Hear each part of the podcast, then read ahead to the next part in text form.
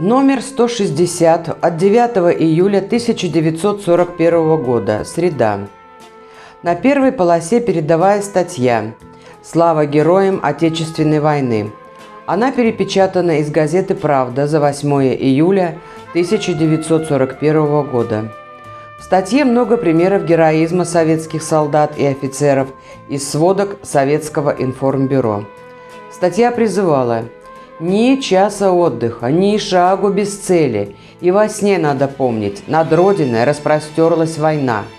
И тот, кто не отдаст всех сил до победы, недостоин высокого и почетного звания гражданина Советского Союза». В сводках от Советского информбюро краткие сообщения – в течение 8 июля продолжались упорные бои на Островском, Полоцком, Новоград-Волынском и Бельском направлениях. Наши части при поддержке артиллерии, танков и авиации нанесли ряд сильных контрударов, задержав продвижение противника.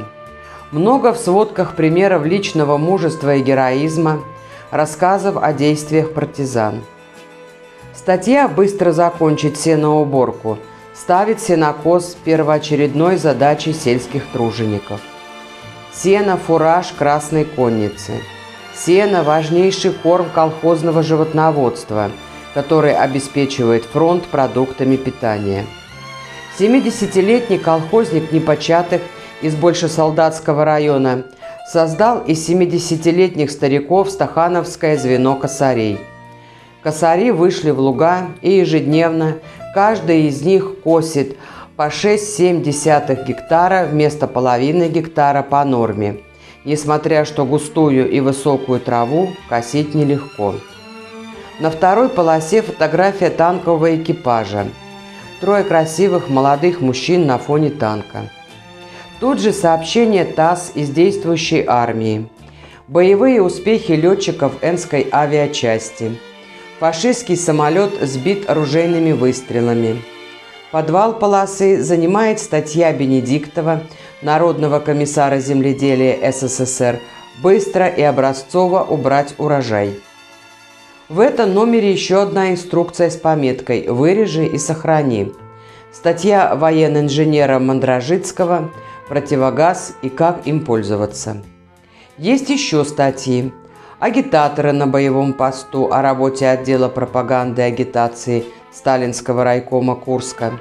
Пионеры помогают семьям мобилизованных. На третьей полосе большой плакат художника Эйгиса. «Женщины, изучайте производство. Заменяйте рабочих, ушедших на фронт». На плакате женщина за станком. Она меняет на станке именную табличку слесаря Алешина на Иванова. Большой репортаж с Бекетовского спиртзавода. Используем до дна заводские ресурсы. Директор завода, технорук, главный бухгалтер рассказывают о технических новшествах, о экономии на всем, о взаимодействии всех служб завода. Статья из Золотухина. Жены рабочих и служащих помогают колхозам.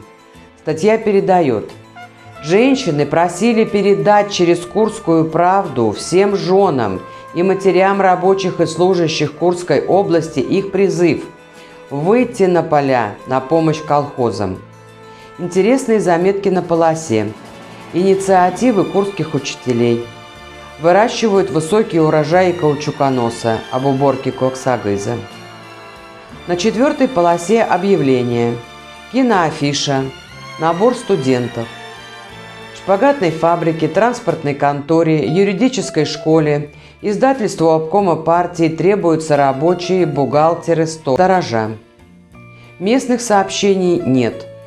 Есть окно ТАСС номер 35 с карикатурами про фашистов и стихотворными комментариями к ним.